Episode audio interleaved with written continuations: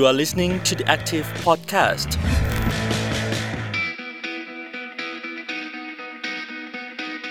สวัสดีค่ะคุณผู้ฟังอยู่กับศักดิ์สิธรสุขบดนะคะนี่คือรายการเรื่องเล่าเรียนพอดแคสต์จากความร่วมมือของ The Active Thai PBS กับเครือข่ายก่อการครูโดยคณะวิทยาการเรียนรู้และศึกษาศาสตร์มหาวิทยาลัยธรรมศาสตร์ค่ะ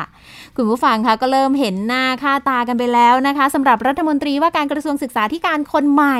เป็นสุภาพสตรีผู้มีชื่อว่าตรีนุชเทียนทองค่ะสสจังหวัดสระแก้วพรรคพลังประชารัฐที่ถ้าถามถึงประสบการณ์ทำงานด้านการศึกษาก็ยังถือว่าเป็นคนหน้าใหม่ในวงการศึกษาอยู่นะคะแต่อย่างไรก็ตามค่ะสสตรีนุชก็ได้ประกาศนโยบายการศึกษาในตำแหน่งเจ้ากระทรวงเรียบร้อยแล้วมี12ข้อและนำเสนอวาระเร่งด่วน7วาระด้วยกันนะคะที่จะรีบทำซึ่งหนึ่งในนั้นค่ะก็คือเรื่องหลักสูตรการศึกษาฐานสมรรถนะที่ถูกระบุในคำแถลงนโยบายเลยนะคะว่าจะมุ่งการจัดการศึกษา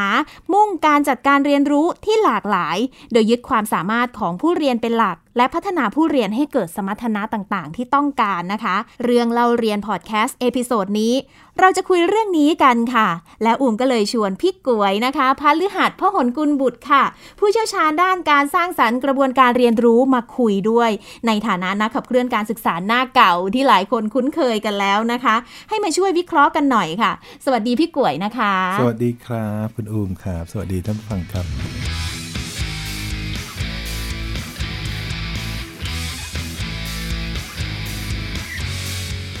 ต้องบอกว่าพี่ก๋วยเป็นนักการศึกษาหน้าเก่าเป็นคนหน้าเก่าในวงการเนี่ยเพราะว่าเป็นนักการศึกษาที่อยู่กับการปฏิรูปการศึกษามานานเกิน20ปีและหลายคนก็เริ่มจะสงสัยว่าคำว่านักการศึกษากับนักวิชาการหรือนักขับเคลื่อนอะไรเงี้ยมันเหมือนหรือมันแตกต่างหรือมันคืออะไรกันแน่คะอ๋อครับสมัยก่อนเนี่ยเรารู้สึกว่าคนที่ทำงานการศึกษาก็คือคนที่อยู่ในแวดวงการศึกษาเลยเช่นเป็นครูเป็นอาจารย์เป็นคนที่เกี่ยวข้องกับภาคนโยบายหรือคนที่ทำงานในภาครัฐอะไรอย่างนี้เนาะแต่ว่าในระยะหลังเนี่ยผมรู้สึกว่าคนที่มีสนใจเรื่องการศึกษาเนี่ยกว้างขวางมากขึ้นแล้วก็มีความหลากหลายมากขึ้นเนาะเพราะว่ามันเหมือนกับว่าทุกคนน่ะก็เติบโตมาจากระบบการศึกษาเช่นเดียวกันใช่ไหมครับแล้วก็มีเพนพอยต์หรือว่าเห็นระบบการศึกษาเนี่ยมันมีปัญหาเช่นเดียวกันนะครับเพราะนั้นคนก็เลยเข้ามาเทคแอคชั่นหรือเข้ามามีส่วนร่วมเนี่ยมากขึ้นเนาะอย่างผมเองเนี่ยผมก็ไม่ได้อยู่ในฝ้าของการเป็นอาจารย์เป็นคนที่อยู่ในระบบการศึกษาแต่ว่าให้คำจำกัดความตัวเองว่าเป็น educator หรือว่าเป็นนักการศึกษานะเพราะว่าเราก็มีประสบการณ์มีข้อมูลมีความรู้บางเรื่องนะฮะที่เกี่ยวข้องกับเรื่องการศึกษาเนี่ยที่สั่งสมมาในฝั่งนี้เพราะนั้นก็ definition หรือว่าให้คำจำกัดความตัวเองเนี่ยว่าเป็นนักการศึกษานะครับพี่ก๋วยเข้ามาในแวดวงนี้ได้ยังไงคะโดยตัวเองเนี่ยผมเริ่มจากการทำละครก่อนเนาะทำละครที่เกี่ยวข้องกับเรื่องการเรียนรู้อะไรเงี้ยครับคือผมอยู่กลุ่มละครขำป้อมก็ทำทั้งที่เป็นละครที่สะท้อนเสียงของเด็กเยาวชนอะไรเงี้ยนะครับเวลาที่เราจะทำละครหนึ่งเรื่องกันเราก็ต้องลงไปคุยไปคลุกกับปัญหาไปรีเสิร์ชอะไรเงี้ยค่อนข้างเยอะนะฮะนี่คือเราในฐานะที่เป็นเอาประเด็นของเด็กเนี่ยมาทำเนาะบางครั้งเนี่ยก็ไปสอนให้เด็กเนี่ยทำประเด็นของเขาเองนะครับมันก็เป็นกระบวนการที่ทำให้เด็กเนี่ยเกิดการเรียนรู้ไปด้วยถ้าเป็นสมัยนี้ก็เป็นเหมือนกับคล้ายๆกับมันเป็น project based นะก็คือว่าให้ทำเป็นโครงงานละครหนึ่งโครงงานนะครับแล้วเด็กก็ค่อยๆทำไปสู่เป้าหมายเรื่องนี้คือทำละครเรื่องนี้ได้เพราะนั้นไอ้ตรงนี้ครับเป็นการพัฒนาทักษะนะครับหลายๆเรื่องถ้าเป็นสมัยนี้ก็เป็นทักษะในศตวรรษที่21นะเช่นการทักษะการสื่อสารเนาะการคิดวิเคราะห์นะครับความคิดสร้างสรรค์การทำงานร่วมกันหรือว่าอะไรถ้าจะขยับไปเป็นฐานสมรรถนะอันนี้ก็เป็นเรื่องเดียวกันก็คือการคิดระดับสูงนะครับการทำงานเป็นทีมนะครับการเป็นพลเมืองผู้ตื่นรู้หรือว่า active citizen หรือแบบอะไรอย่างเงี้ยครับ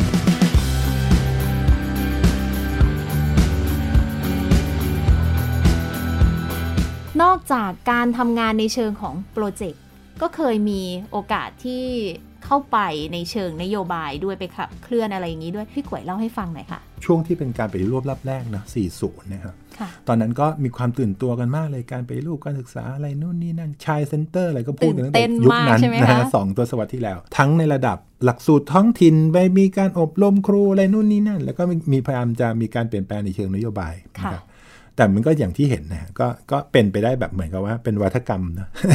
ทำได้เพียงคำพูดอ่ะแล้วก็เหมือนกับพยายามจะทำแล้วมันก็ไปไม่ถึงไหนอะไรเงี้ยคือเมื่อก่อนเนี้ยผมก็มีหลักเหมือนกับว่าโอ เคถ้าจะทำการปฏิรูปเนาะก็ต้องแก้ไขโครงสร้างเปลี่ยนแปลงตั้งคณะกรรมการอะไรนู่นนี่นั่น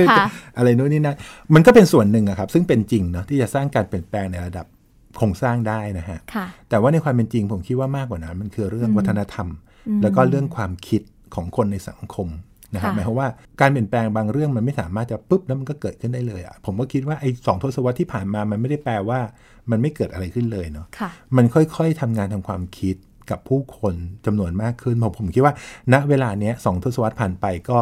ผู้คนก็ตื่นตัวกับเรื่องนี้มากขึ้นแล้วก็รู้ว่ามันเป็นปัญหามันเป็นวิกฤตจริงๆแต่ว่าเรื่องการศึกษามันไม่ใช่เรื่องการศึกษาหรือระบบการศึกษาโดดๆแต่มันเกี่ยวข้องกับเรื่องวัฒนธรรมความเชื่อใช่ไหมฮะหรือว่าในเรื่องของเจเนเรชันเรื่องของคนในสังคมจริงแล้วมันก็สะท้อนภาพของไม่ใช่อิชชูเรื่องการศึกษาเพียวๆแต่ว่ามันหมายถึงสังคมทั้งสังคมนะครับที่เรามองต่อเรื่องเนี้ยอย่างไรเพราะผมคิดว่าการศึกษามันเป็นแกนของระบบคิดของคนในสังคมครับเพราะฉะนั้นการจะแก้เรื่องนี้ไม่ใช่แค่เพียงตั้งคณะกรรมการสิ่งสำคัญคือต้องทำงานกับความคิดของผู้คนนะครับซึ่งผมคิดว่าตอนนี้ผู้คนรุ่นใหม่คนจำนวนมากก็ตื่นตัวเรื่องนี้แล้วก็พยายามที่จะแหวกไปสู่สิ่งที่ดีกว่านี้นะครับแล้วมันชัดมากในที่เราเรียกกันมาเสมอๆว่าการศึกษาในศตวรรษที่21ความพยายามทำให้เกิด active learning ความพยายามทำให้เด็กๆเป็นเจ้าของการเรียนรู้ด้วยตัวเองแต่ว่าหลักสูตรการเรียนการสอนของเรามันยังเป็นแบบ passive learning หรือมันยังนิ่งอยู่จริงๆอย่างเงี้ยค่ะซึ่งล่าสุดเข้าใจว่าทางกระทรวงเองนะก็อาจจะมองเห็นเหมือนกันแล้วก็มีการตั้งธงมาเลยว่าจะเปลี่ยนหลักสูตรเพราะว่ามันคือเครื่องมือที่จะทำให้เด็กได้เรียนรู้ไปในทางไหนในเวไหนที่เราว่าจากหลักสูตรแกนกลางการศึกษาขั้นพื้นฐานปี2551หูยนานมากไปเป็นหลักสูตรฐานสมรรถนะซึ่งพี่ก๋วยเองก็มีบทบาทในการขยับเขยื้อนเรื่องนี้ด้วยซึ่งอูมีโอกาสได้คุยกับทางเลขาธิการคณะกรรมการการศึกษาขั้นพื้นฐานดร.อัมพรพิณสาค่ะบอกว่าปีการศึกษา2565ผู้เรียนแต่ละคนจะได้เรียนรู้ตามความถนัดตามความหลากหลายตามความสนใจตรงนี้พี่ก๋วยมองว่ามันจะเป็นเหมือนกุญแจหรือเป็นตัวคลายล็อกได้หรือว่ามันจะเป็นภาพฝันเหมือนที่เราเคยคุยกันมาหลายๆปีอย่างเงี้ยค่ะครับในทุกๆ10ปีคุณจะต้องมีการอัปเดตเพราะว่าโลกมันเปลี่ยนเร็วมากเลยตรงนี้มันก็จะเป็น standard base ก็คือว่ามันจะต้องไปถึงมาตรฐานอะไรบางอย่างที่ตั้งไว้นะเด็กที่ไปไม่ถึงตรงนี้ก็ต้องตกไปหรือว่าอะไรเงี้ยมันเหมือนกับมันมีขีดเส้นอะไรบางอย่างอยู่แต่ว่าฐานสมรรถนะเนี่ยมันไม่ใช่การตั้งเส้นหนึ่งไว้หรือมี standard บางอย่างไว้แล้วเด็กทุกคนจะต้องไปถึงตรงนี้เนาะแต่ว่าเรากำลังมองเรื่องความหลากหลายแล้วก็ยอมรับศักยภาพที่มีความแตกต่างกันของตัวเด็กคืออย่างเดิมเนี่ยเราอาจจะมองว่าเด็กเนี่ยจะต้องสอบความรู้อะไรบางอย่างก้อนเนี้ยให้ได้แล้วต้องทำข้อสอบชุดเนี้ยให้ได้ถึงจะผ่านเส้นนี้ไปได้นะแต่ต่อไปในฐานสมรรถนะเนี่ยอาจจะไม่ใช่อย่างนั้นแต่ว่าเราต้องมองว่าเด็กทุกคนเนี่ยมีความสามารถที่แตกต่างหลากหลายเช่นบางคนคิดเก่งบางคนเรื่องภาษาเก่งบางคนร้องเพลงเล่นดนตรีเล่นสเก็ตอะไรอย่างเงี้ยนะครับแต่ว่าเราสามารถที่จะเอาสิ่งเหล่านี้มาเป็นสมรรถนะได้ไหมในแง่ของการพัฒนาเขาให้เติบโตไปในเส้นทางที่เขาถนัดเนี่ยไปได้อย่างสุดทางเนาะเพราะฉะนั้นแต่ละคนน่ะเด็กจะมีเส้นที่ไม่เหมือนกันและไม่ได้อยู่เท่ากันว่าจะต้องเป็นแบบนี้นะครับโอเคอาจจะมีระดับพื้นฐานที่ไม่ต้องสูงมากนักอย่างน้อยความรู้พื้นฐานอ่านออกเขียนได้เนี่ยคุณอาจจะต้องมีร่วมกันนะฮะแล้วในแง่ของพัฒนาสิ่งที่จะเป็นสมรรถนะหรือทักษะการเรียนรู้แบบอยู่กับตัวเองสมรรถนะมันมากกว่าทักษะการเรียนรู้เนาะหมายความว่ามันต้องเอาสิ่งเนี้ยไปทำให้เกิดประโยชน์อะไรบางอย่างกับชีวิตได้ไม่ใช่แค่เพียงโอเคมีทักษะการอ่านมีทักษะการเขียนอะไรเงี้ยไม่พอแต่ว่าเขียนแล้วยังไงอ่านแล้วยังไงอะไรเงี้ยนะชีวิตจะยังไงมันต้องเอาไปใช้ในชีวิตจริงได้มันถึงจะเรียกว่าเป็นสมรรถนะอย่างงี้นะเพราะนั้นการที่จะมาพลิกหรือให้ทั้ง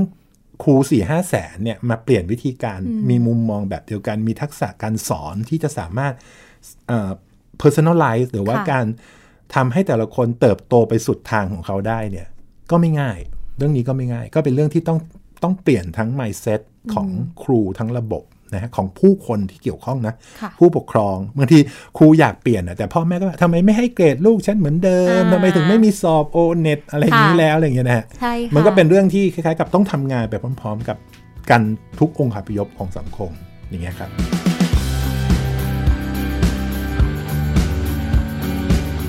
ที นี้ถ้าว่ากันตามกรอบทางกระทรวงตอนนี้สำนักงานคณะกรรมการการศึกษาขั้นพื้นฐานหรือว่าสพท.ดูแลอยู่เขาก็ตีกรอบไว้กว้างๆว่ามันจะต้องมีเรื่องการคิดขั้นสูงการรวมพลังทำงานเป็นทีมการสื่อสารการบริหารจัดการตนเองแล้วก็การเป็นพลเมืองที่เข้มแข็งพูดง่ายๆมีกรอบตีไว้5ด้านไม่ใช่วิชา 7-8 วิชาแบบเดิมทีเนี้ยค่ะก็มีความกังวลอีกแหละว่าจะทำแบบนี้ได้ตัวครูของเราจะต้องมาดูแลเด็กแบบรายคนแล้วเยอะขนาดเนี้ยพี่ก๋วยมองว่าสิ่งที่จะต้องทำให้เกิด mindset หรือว่ากระบวนการที่จะทำให้เกิดภาพนั้นได้เราน่าจะวางแผนกันยังไงดีคะครับผมคิดว่าในแง่หนึ่งจะมองมันเป็นข้อกังวลน่าห่วงใยก็ใช่เนาะแต่อีกฝากหนึ่งผมก็รู้สึกว่ามันก็เป็นสิ่งที่วิวัฒน์ไปตามยุคสมัยของมัน คือเด็กรุ่นเนี่ยครับเราไม่ต้องไปยัดความรู้อะเนาะสิ่งที่ต้องทำก็คือว่ารัฐเนี่ยต้องเตรียม infrastructure หรือว่าไอ้เทคโนโลยีพื้นฐานอะเอาไว้เนาะเช่นหมายความว่าห้องสมุดที่เด็กทุกคนเข้าถึงได้ไม่ใช่หนังสือเล่มๆหนังสือเล่มๆก็อาจจะเป็นระดับหนึ่งเนาะแต่หมายถึงว่าเป็นเขาเข้าถึงอินเทอร์เน็ตแล้วเขาไปหาความรู้ได้ด้วยตัวเองนะฮะคือจริงๆแล้วลงทุนไม่เยอะด้วยนะเป็นเพียงแค่ว่าทำให้มันมีประสิทธิภาพมากขึ้นนะจากงบประมาณเดิมที่มีอยู่นี่แหละนะฮะเพียงแต่เปลี่ยนวิธีบริหารให้มันมีคุณภาพมากขึ้นอันที่สองเนี่ยในเชิงการเรียนรู้เนี่ยมันเปลี่ยนจากการให้ความรู้เป็นการฝึกทักษะการเรียนรู้นะ learning how to learn ใช่ไหมครับนั้นเด็กเนี่ยคุณไม่ต้องไปกังวลว่าเขาจะไม่สนใจนะเพียงแต่คุณหาความทำให้เขาสนใจให้ได้อะทำให้เขาหิวความรู้ให้ได้ทำให้เขารู้สึกอยากรู้ให้ได้ทำยังไงจะมีกลิ่นหอมอยากกินอะไรอย่างนี้ใช่ไหมคะที่เหลือเดี๋ยวเขาจัดการเองครับเพราะฉะนั้นคุณไม่ต้องไปบอกให้เด็กมันเธอไปเล่นสเก็ตนึกออกไหมคือถ้ามันสนใจอ่ะมันจะไปหาความรู้ไปหาซื้อหาอะไรของมันเองแล้วตอนนี้มันเข้าถึงได้ง่ายกว่ายุคสมัย 30-40 ปีที่แล้วมากเพราะนั้นเปลี่ยน mindset ของเราเนาะแล้วก็ลดการไปยัดความรู้ใส่เด็กเพราะว่าที่ทำกันมาหมดเนี่ยมาเปลี่ยนมาเป็นฝึกทักษะเอาแทนก็คือไอการสร้างสมรรถนะนี้แหละคือถ้าคุณเปลี่ยนการสอนเป็น project base เป็นการเรียนรู้ที่ลงมือทำเป็นการเรียนรู้ที่สนุกจริงอะไรเงี้ยก็จะไม่มีเด็กโดดเรียนนะก็จะไม่มีเด็กที่ไม่อยากมาโรงเรียนนะนั้นเด็กที่มันไม่อยากมาโรงเรียนเด็กที่มันโดดเพราะมันเบื่อมันไม่เห็นความหมายมันถูกจ้ำชัยมันนั่งเรียนอะไรก็ไม่รู้ซึ่งมันล้าสมัยมันไม่ได้เห็นประโยชน์อะเนาะอย่างเงี้ยครับก็ไม่ต้องไปกังวลเรื่องว่าจะต้องไปตามจับเขาขับมาเรียนอะไรนู่นนี่นั่นผมไม่เคยมีปัญหานี้นะคือหมายว่าที่สอนตลอดเนี่ยก็คือเด็กนะอยากมาทุกวันอยากยิ่งนึกออกไหมฮะเพราะฉะนั้นถ้าคุณออกแบบการเรียนรู้ให้มันเป็นเรื่องสนุกได้ดึงดูดใจเขาได้ตอบสนองความต้องการอะไรบางอย่างเขาได้คุณไม่ต้องพยายามจับเขาเข้ามาในโรงเรียนตัวพี่กวยเองบอกว่าไม่เคยมีประสบการณ์ที่เด็กๆไม่อยากมาเรียนหรือว่าผู้เรียนไม่อยากมาเรียนกับพี่กวยแต่อูมาเคยมีประสบการณ์ที่ไม่อยากเรียนกับบางคนใช่บางวิชาเพราะยอมรับจริงๆว่าวิชาเรียนวิชาไหนที่เราชอบอ่ะมันไม่ใช่แค่เรื่องของวิชาค่ะพี่กวยมันคือครูคนนั้นสอนสนุกใช่อุ้มก็เลยคิดว่าการที่จะเปลี่ยนแปลงอะไรสักอย่างคุณครูนี่แหละคือคนสำคัญมากๆซึ่งในรายการเรื่องเล่าเรียนพอดแคสต์นี่แหละเชิญเลขาธิการสพท.ค่ะมาคุยท่านก็บอกว่าท่านพร้อมที่จะทำสิ่งแรกเลยก็คือการสนับสนุนคุณครูให้เป็นผู้นำให้เป็นเหมือนผู้สนับสนุนการเรียนรู้แบบนี้ให้ได้แต่ด้วยตัวของสพท.เองโครงสร้างมันก็ใหญ่มันใหญ่มากก็ต้องอาศัยตัวคุณครูที่มีความพร้อมหรือแม้แต่โครงการก่อการครูที่เรากำลังคุยกันอยู่ด้วยเนี่ยแหละค่ะเป็นผู้นำการเปลี่ยนแปลงให้ได้ถ้าถามพี่ก๋วยเราทำก่อการครูมาก่อนที่จะมีการพูดถึงการเปลี่ยนหลักสูตรด้วยซ้ำแต่เป็นคุณครูที่ทำงานด้วยฐานสมรรถนะอย่างที่เราว่าเนี่ยค่ะมาถึงวันนี้เหลือเวลาอีกประมาณ1ปีที่จะมีคุณครูคนอื่นๆที่ไม่ใช่ครูที่มีความพร้อมเต็มๆด้วยมาทำด้วยกันการสนับสนุนคุณครูที่ควรจะทำณวันนี้เพื่อให้อีก1ปีข้างหน้าไม่สูญเปล่าค่ะควรจะสนับสนุนอะไรตรงไหนบ้างอะคะครับคือคุณเนี่ยต้องเชื่อมั่นว่าครูเนี่ยเป็นมนุษย์คนหนึ่งที่เขาพัฒนาได้เขามีความสามารถเขามีศักยภาพเขามีประสบการณ์ของเขาครับภาครัฐเนี่ยกระทรวงเนี่ยทำทุกอย่างที่จะรบกวนให้ครูไม่ได้สอนนะฮะเพราะนั้นครูดีๆที่มีฝีมือมีอุดมการณ์เนี่ยไม่ได้สอนครับเพราะว่าต้องไปทำเอกสารการประเมินกรอกคะแนนเด็กอะไรไม่รู้เยอะแยะไปหมดเลยแล้วไม่รู้มีใครไปดูได้จริงหรือเปล่านะฮะเพราะนั้น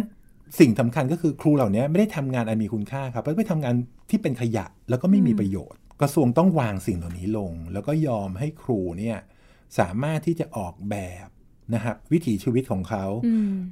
งานของเขาในห้องเรียนซึ่งเขาเป็นอยู่กับเด็กอยู่กับห้องเรียนเขารู้ดีที่สุดครับไม่ต้องไปยุ่งกับเขามากกระทรวงหรือภาครัฐเนี่ยทำหน้าที่สนับสนุนติดตามอยู่ห่างๆก็พอนะครับนั้นผมก็คิดว่าทั้งสังคมต้องเข้ามาช่วยกันเปลี่ยนแปลงเรื่องนี้ต้อง voice out อะไรที่เห็นว่ามันเป็นปัญหาต้องมาช่วยกันแก้ไขพูดกันตามตรงว่าอะไรเป็นปัญหาอะไรไม่เป็นปัญหาเนาะก็ต้องค่อยๆปรับเปลี่ยนนะครับวัฒนธรรมสิ่งเหล่านี้แล้วก็ทุกคนเข้ามามีส่วนร่วมกันมากขึ้นมันก็ดูเหมือนจะมีสัญญาณที่เหมือนจะตอบรับสิ่งที่พี่ก๋วยพูดมาว่าจะให้ภาคนโยบายทำหน้าที่ในการสนับสนุนอันนี้ไม่แน่ใจว่ามันคือการสนับสนุนหรือเปล่าอย่างที่รัฐมนตรีตรีนุชเทียนทองเนี่ยค่ะที่หลังจากมารับตำแหน่งไม่กี่วันเลยหลังจากมอบนโยบายซึ่งหนึ่งในนั้นก็คือสิ่งที่พี่ก๋วยพูดด้วยภาครัฐคือทำหน้าที่สนับสนุนก็มีการชื่นชมคุณครูที่จังหวัดอุดรธานีที่ทำเกียรติบัตรมอบให้เด็กๆที่มีความแตกต่างหลากหลายเช่นขุดปูนาเก่งแบ่งขนมมันต้มแบ่งนั่นแบ่งนี่ให้เพื่อนกระแสไวรัลเยอะแยะมากมายในสื่อโซเชียลซึ่งท่านรัฐมนตรีเองก็ชื่นชมและบอกว่าตรงนี้น่าจะเป็นตัวอย่างให้ที่อื่นๆด้วยการได้รับการชื่นชมหรือว่าสังคมมีไวรัลอย่างเงี้ยก็แสดงว่าสังคมมาทางนี้แหละยอมรับทางนี้แหละเนาะแต่มันเป็นแค่เพียงยอดของภูเขาน้ำแข็งเท่านั้นเองรู้สึกว่าสิ่งสำคัญเนี่ยมันจะไปหยุดแค่นั้นไม่ได้ให้เด็กขุดปูนาอย่างเดียวไม่ได้นะงั้นเด็กคนนี้ก็ต้องขุดปูนาไปจนกระทั่งถึงโตถึงตายมันไม่ได้นะแต่ว่าแล้วยังไงขุดปูนาแล้วมันพัฒนาวิทยาศาสตร์อะไรในปูนาในนานั้นมันจะพัฒนาโปรดักต์อันนี้ไปสู่การมีเศรษฐกิจสังคมที่ดีในชุมชนอันนี้ได้ยังไงอะไรอย่างเงี้ยนะครับหมายความว่ามันเกี่ยวข้องกับเรื่องโครงสร้างคุณต้องสนับสนุนอะไรคุณต้องมีพื้นที่ให้ครูเหล่านี้หรือว่านักเรียนที่มีความแตกต่างเหล่านี้พัฒนาไปให้ไกลกว่านั้นอีกนะครับมีเวของการที่จะบอกว่าสร้างสมรรถนะเนี่ยการขุดปูนาเนี่ยมันสร้างสมรรถนะอะไรบางอย่างอันนี้ยังไงนะเอาเรื่องนี้ลงไปให้ลึกลงไปให้พัฒนาต่อไปให้ได้อีกต้องมองให้เห็นการต่อยอดจากสิ่งนี้ครับซึ่งเป็นเรื่องสำคัญเนาะ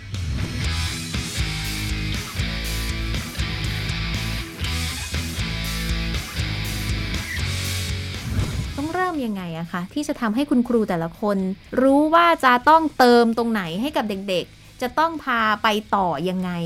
มันต้องใช้เวลาในการให้เขาทดลองหรือลองผิดลองถูกสักระยะหนึ่งนะประเด็นคือต้องมีพื้นที่ให้เขาได้เริ่มทดลองอะครับอันนี้ทดลองอะไรไม่ได้นะทดลองจะทำอะไรใหม่จะโดนกระหน่ำเลยแบบว่าจะแบบอันนี้ผิดไปมันไม่ได้มาตรฐานอันนี้จะตรวจจะรู้ได้ไงว่าเด็กอะไรคือมันจะมีคำถามเยอะมากเลยที่มันเป็นเหมือนกรงขังเราให้อยู่กับสิ่งเดิมๆเท่านั้นไม่สามารถที่จะทดลองทำอะไรใหม่ได้เพราะนั้นการเรียนรู้เนี่ยคือการที่คุณต้องมีแอเรียที่คุณสามารถที่จะผิดได้เรียนรู้จากความผิดพลาดนั้นได้แล้วค่อยๆพัฒนาไปนะโอ้โหพอผิดอะไรตกอกตกใจไปใหญ่อันนี้เป็นเรื่องคล้ายๆกับเป็นวัฒนธรรมก็กลับมาถามว่าทำไมเขาถึงตกอกตกใจเพราะว่าเขาถูกควบคุมครับแล้วก็ถูกให้คุณให้โทษกับสิ่งที่จะไม่ใช่แบบที่มันเป็นคันลองที่เป็นมา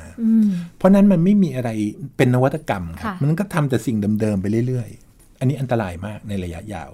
นั้นพอยก็คือว่าคุณต้องยอมปล่อยให้คุณครูเนี่ยได้ทดลองทำของเขาเลยสักระยะนึงมันจะผิดถูกอะไรก็ตามนะฮะอย่าเพิ่งไปรีบตั้งเกณฑ์อะไรนู่นนี่นั่นเหมือนเรากำลังพูดคุยกันถึงสิ่งที่ต้องไปไกลกว่าการสอบหรือการประเมินแต่ตอนนี้เด็กๆหลายคนเห็นเด็กๆส่วนใหญ่นะเขาเข้าใจแล้วก็มีความรู้สึกตรงกันว่าการศึกษาจะต้องให้ความสำคัญกับความแตกต่างหลากหลายของพวกเขาหรือแม้แต่เด็กๆบางคนที่เมื่อล่าสุดที่เราเห็นข่าวเห็นกระแสออกมาที่บางคนไม่ถูกให้เรียนต่อชั้นม.4 เพราะว่าเขาทำแตกต่างจากเพื่อนโดยบอกว่าไม่เคารพรักชาติศาสนาพระมหากษัตริย์อะไรอย่างเงี้ยก็ไม่รู้ว่าก่อนหน้านี้เขาไปทำอะไรมาแต่ว่ามันมีเกณฑ์ตัดสินเขาแบบนี้มันย้อนแย้งกันอยู่หรือเปล่าหรือว่ากำลังจะบอกภาคนโยบายที่ควรจะอำนวยความสะดวกหรือทำยังไงไม่ให้เกิดเหตุการณ์ที่ทำให้เด็กต้องเป็นคนถูกเลือกผมคิดว่ายิ่งเราล่าช้าเนาะโอกาสของประเทศชาตินะประเทศมันก็ยิ่งช้าต่อไปนะครับคือโลกเนี่ยมันเปลี่ยนไปชนิดว่าคุณไม่สามารถที่จะดึงอะไรกลับไปให้มันเป็นเหมือนเดิมได้อีกแล้วอะผมคิดว่าวิชั่นของคนที่มีหน้าที่ทำขับเคลื่อนนโยบายนี้มันยังเป็นโลกเก่าอยู่มากๆเลยแต่ว่าโลกมันเปลี่ยนไปมากแล้วตอนนี้เด็กเขารู้ครับว่าเขาจะทำอะไรก็คือว่าเด็กเนี่ยใช้เวลา วันหนึ่ง5-6 ชั่วโมงใช้เวลากี่วันต่อปีนะครับเพื่อที่จะไปเรียนพิเศษท่องหนังสือเพื่อที่จะสอบครั้งเดียวแล้วลืมแล้วสอบเข้าแล้วเสียเวลากับสิ่งนี้เด็กก็รู้ว่าเสียเวลาแต่ก็ต้องทำยอมใช้เวลาส่วนหนึ่งของชีวิตทำสิ่งปลอมๆมันเนี้ยไปเพื่อที่จะให้มันไปตามเกณฑ์ให้มันผ่านไปอันนี้เอาตัวเองเลยนะเขารู้เลยว่าอันนี้ปลอมใช่ไหมแต่ว่าเขาก็รู้ว่าสิ่งที่จริงของเขาคืออะไรคือการไปค้นหาพัฒนาศักยภาพที่เขาอยากจะเป็นทำไมเราไม่อนุญาตให้เขาทำสิ่งที่มันเป็นจริงไปเลยอะครับแล้วทำไมมันจะต้องมาทำสิ่งปลอมๆที่ไร้ประโยชน์นี้อยู่เนาะอันนี้เป็นคำถามใหญ่มากเลยว่าสังคมเห็นสิ่งนี้ร่วมกันไหมและเรายังอนุญาตให้ระบบเนี่ยมันฆ่าลูกหลานของเราไปแบบนี้ทุกๆวันหรือเปล่านะฮะถ้าไม่ยอมก็จงลุกขึ้นมาทำอะไรบางอย่างนะครับกองการครูเนี่ยก็เชื่อว่าเราไม่ได้ทำอะไรมากเราเพียงแค่ว่าชวนครูมาทบทวนว่าสิ่งที่อะไรเป็นแก่นอะไรเป็นกระพี้อะไรเป็นสิ่งที่ควรทำอะไรเป็นสิ่งที่ควรจะเลิกและกล้าหาญพอที่ลุกขึ้นมาประกาศสิ่งนี้ว่าฉันขอทำในสิ่งที่มันโอเคมันน่าจะใช่เนาะอะไรอย่างเงี้ยและค่อยๆปฏิเสธสิ่งที่มันไม่ใช่มากขึ้นเรื่อยๆได้ไหมผมว่าบางทีต้องช่วยกันไว้สิ่งเหล่านี้ให้ดังขึ้นเนาะเพราะว่าบางทีภาคนโยบายก็อาจจะไม่รู้ว่ามันผิดพลาดยังไงถ้าเราก็ทำตามกันไปกลัวผู้มีอำนาจเขาจะมาควบคุมอย่างเดียวเนี่ยมันก็อยู่กันไปไม่ได้อะครับเพราะฉะนั้นตรงนี้ต้องช่วยกันทั้งในแง่ของการส่งเสียงในแง่ของการลงมือทำในสิ่งที่มันถูกต้องกว่านี้อะไรเงี้ยนะครับอย่างน้อยเราก็เห็นคุณครูกลุ่มหนึ่งซึ่งขยายตัวใหญ่ขึ้นเรื่อยๆเป็นเครือข่ายที่ชื่อว่าก่อการครูแต่ในรายละเอียดที่ว่ามาทำอะไรกันทำไมต้องเป็นก่อการครู The Active Podcast เคยเชิญหัวเรือใหญ่อย่างอาจารย์อ้ออนุชาติพวงสำลีมาพูดคุยกันแล้วในเอพิโซดก่อนหน้านี้ซึ่งคุณผู้ฟังสามารถไปเซิร์ชหาค้นหาได้ในเว็บไซต์ของ The Active .net นะคะส่วนที่เล่ามาทั้งหมดทั้งมวลเนี้ยค่ะก็คือเรื่องเล่าเรียนพอดแคสต์ที่ว่าด้วยการเรียนรู้สู่ฐานสมรรถนะที่ได้เชิญพี่ก๋วยพฤหัสพหลกุลบุตรนะคะผู้เชี่ยวชาญด้านการสร้างสรรค์กระบวนการเรียนรู้มาเป็นคนเล่าเรื่องกับ The Active ซึ่งวันนี้เห็นตรงกันอย่างหนึ่งในส่วนที่คนขับเคลื่อนส่วนหนึ่งคุณครูมีโอกาสได้ไปคุยด้วยหลายๆคนส่วนหนึ่งแล้วก็ภาคนโยบายเองเห็นตรงกันค่ะว่าหลักสูตรการศึกษาของไทยมันถึงจุดเปลี่ยนมันถึงเวลาที่จะต้องเปลี่ยนเพราะมันคือตัวที่จะชี้ทิศทางเลยว่าเด็กๆจะเติบโตไปในรูปแบบไหน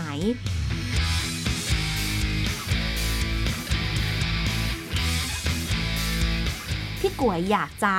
ฝากอะไรเพิ่มเติมหรืออยากจะเล่าอะไรเพิ่มเติมกับการเปลี่ยนไปสู่หลักสูตรการศึกษาฐานสมรรถนะคราวนี้ค่ะเรื่องนี้มันไม่ใช่แค่เพียงกระทรวงศึกษาคิดจะทำเรื่องนี้แล้วก็เปลี่ยนแปลงนะโดยในขณะที่สังคมหรือว่าภาพรวมอื่นๆเนี่ยก็ยังเป็นแบบเหมือนยุคโบราณอยู่เลยเป็นไปไม่ได้มันก็ต้องไปด้วยกันทั้งหมดทั้งองค์คาพยพของสังคมนั้นเรื่องการศึกษาเป็นแค่ส่วนหนึ่งซึ่งเป็นส่วนสำคัญในเรื่องอื่นๆด้วยเศรษฐกิจการเมืองโครงสร้างใดๆนะมันไปด้วยกันเพราะนั้นยิ่งเราเริ่มช้ายิ่งเราทำช้าก็ยิ่งเสียโอกาสทางการแข่งขันมากๆเลยนะฮะเพราะนั้นประเทศรอบๆเพื่อนๆบ้านเนี่ยเวียดนามอะไรลาวอะไรนู้นนี่เขาไปถึงไหนเขามีการพยายามจะวางไปอนาคตข้างหน้าเนาะแต่ว่าความสามารถในการแข่งขันหรือคุณภาพของประชาชนในประเทศเราเนี่ยมันเป็นอย่างไรอยู่นะครับแล้วมันก็เป็นตัวชี้วัดเป็นผลผลิตสำคัญของระบบการศึกษาโดยตรงอ่ะมันสะท้อนเลยว่าระบบการศึกษาเนี้ยมันสร้างคนในประเทศอย่างไรนะเพราะฉะนั้นภายใน10ปี20ปีเนี้ยสิ่งสำคัญคือเด็กๆที่โตมาในรุ่นเนี้ยครับเขาจะทำอะไรอ่ะอนาคตที่มันจะสามารถเติบโตมีสตาร์ทอัพเป็นของตัวเองที่จะแบบแต่โครงสร้างของรัฐมันเอื้อไหมที่จะทำให้มันเกิดสิ่งเหล่านั้นได้นะอินฟราสตรัคเจอร์อื่นๆการคมนาคมเป็นยังไงวันนี้เราออกนอกบ้านเนี่ยแบบเดินออกไปยังฟุตบาทยังไม่ดีเลยอะไรอย่างเงี้ยได้ไหมฮะมันเกี่ยวกับเรื่องเหล่านี้ความเหลื่อมล้ำของคนจนคนรวยต่างๆที่มันมโหฬารมหาศาลอย่างเงี้ยการศึกษาก็อาจจะมันจะเป็นตัวขับเคลื่อนสำคัญในการที่จะเป็นจุดเริ่มต้นในการสร้างการเปลี่ยนแปลงไม่ใช่มิติของการศึกษาอย่างเดียวแต่ว่ามันกระทบไปสู่เรื่องอื่นในสังคมด้วยนะครับรอกันว่าสิ่งอื่นเนี่ยมันเตรียมโครงสร้างไว้สำหรับการเปลี่ยนแปลงการศึกษาหรือเปล่าและในขณะเดียวกันการศึกษาก็จะเป็นตัวจุดเริ่มต้นในการไปเปลี่ยนแปลงสิ่งอื่นได้เช่นเดียวกันนะครับเพราะนั้นสิ่งนี้เราเลี่ยงไม่ได้เลยที่เราจะต้องลงทุนกับเรื่องนี้นะเรื่องการศึกษาลงทุนลงแรงลงใจแล้วก็มันไม่ได้เห็น สิ่งที่เกิดขึ้นฉับพลันทันทีครับเรื่องนี้ต้องค่อยๆเปลี่ยนแปลงภายใน1ทศวรรษข้างหน้านี้เป็นตัวชี้วัดสำคัญว่าถ้าเรายังไม่ทำอะไรไม่เปลี่ยนแปลงอะไรนะครับอนาคตเราจะหายไปเป็น30-40 ปีที่จะไม่ทันกับนานาชาติเนาะซึ่งอันนี้จะน่าเสียดายมากๆครับเพราะฉะนั้นมันเหมือนกับมันเป็นรถด่วนขบวนสุดท้ายที่จำเป็นจะต้องมาเร่งมือแล้วก็ช่วยเหลือกันทั้งสังคมนะซึ่งผมคิดว่าโลกมันเปิดแล้วก็มันมีโอกาสใหม่ๆมันเห็นลู่ทางอะไรบางอย่างที่อาจจะต้องมาช่วยกันให้มันสิ่งเหล่านี้มันขับเคลื่อนไปได้จริงนะครับเห็นเรามาคุยกันเหมือนจะเป็นเรื่องแบบเน้นๆอาจจะดูเครียดแต่เราไม่ได้พูดเฉยๆนะเราก็ลงมือทำไปด้วยตัวพี่ก๋วยเองกับเครือข่ายก่อการครูก็กำลังทำกันไปขยับเขยื้อนกันไป The Active เองก็ขอเป็นส่วนหนึ่งที่จะสื่อสารเรื่องราวหรือขยับตรงไหนได้นำไปคุยกับภาคนโยบายได้นำมาสะท้อนกับภาคสังคมได้เราก็ทำแล้วก็เชื่อว่ามันก็จะค่อยๆขยับไปตามความฝันของเรานี่แหละอย่างน้อยๆถ้าภาคนโยบายไม่ทำเราก็เห็นจุดเล็กๆที่เราทำด้วยกันอยู่นะคะใช่ครับวันนี้ก็ขอเป็นกำลังใจให้กับพี่ก๋วยแล้วก็คนอื่นๆที่ได้ฟัง The Active Podcast เอพิโซดนี้ค่ะแล้วก็ขอให้คุณผู้ฟังมีความสุขกับการศึกษาที่ค่อยๆเปลี่ยนแปลงไปถ้ามีแรงก็มาช่วยกันมาส่งกำลังใจให้กันแล้วก็ทำไปด้วยกันนะคะต้องมีความหวังนะคะต้องมีความหวังมากๆค่ะอย่างที่พี่ก๋วยบอกวันนี้กับพี่ก๋วยขอลารายการในเอพิโซดนี้เพียงเท่านี้แล้วมีโอกาสก็จะกลับมาพบกันใหม่ครับยินดีครับขอบคุณพี่ก๋วยมากนะคะขอบคุณครับค่ะสวัสดีคุณผู้ฟังด้วยค่ะสวัสดีครับ You are listening to the Active Podcast